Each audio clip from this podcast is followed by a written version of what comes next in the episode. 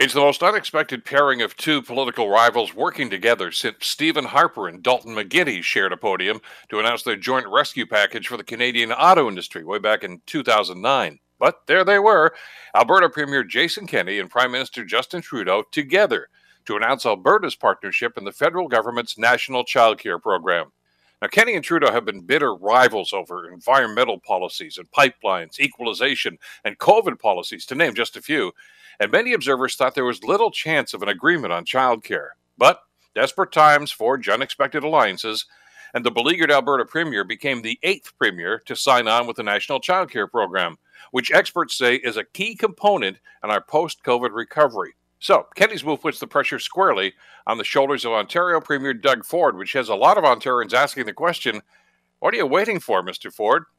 Ontario has some of the highest daycare rates in the country, and that's if you're lucky enough to find an opening.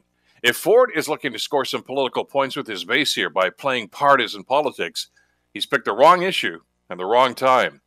In the recent federal election, Ontario families sent a clear message that they wanted and needed a national daycare program. The Ford government continues to drag their heels on this, with an election coming up next spring, well, they'll do so at their own political peril. I'm Bill Kelly.